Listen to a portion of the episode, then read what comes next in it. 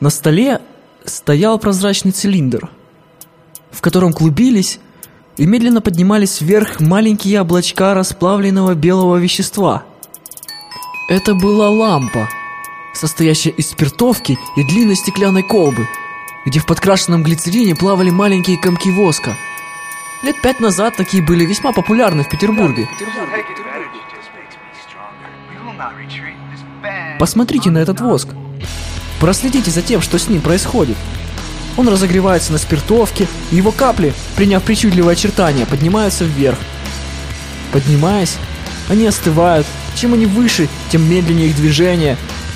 И наконец, и, наконец, в некой точке они останавливаются и начинают падать туда, откуда перед этим поднялись, часто так и не коснувшись поверхности.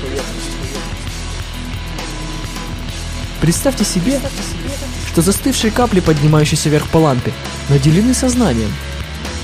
В этом случае у них сразу же возникает проблема самоидентификации. Здесь-то и начинается самое интересное. Если какой-нибудь из комочков воска считает, что он форма, которую он принял, то он смертен, потому что форма разрушится.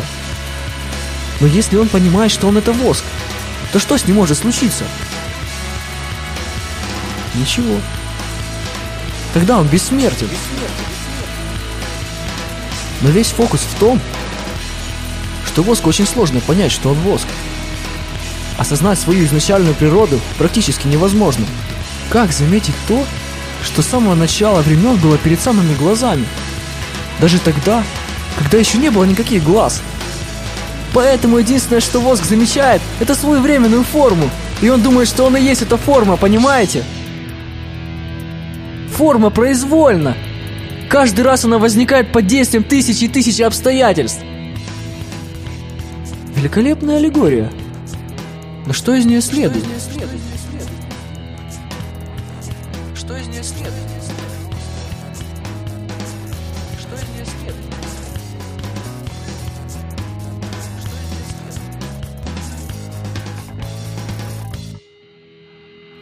А следует то, что единственный путь к бессмертию для капли воска – это перестать считать, что она капля, и понять, что она и есть воск.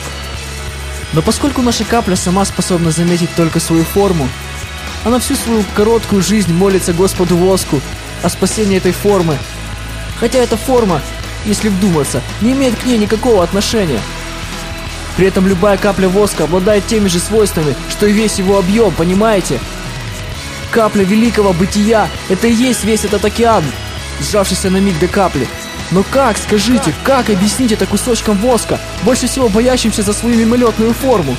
Как заронить в них эту мысль?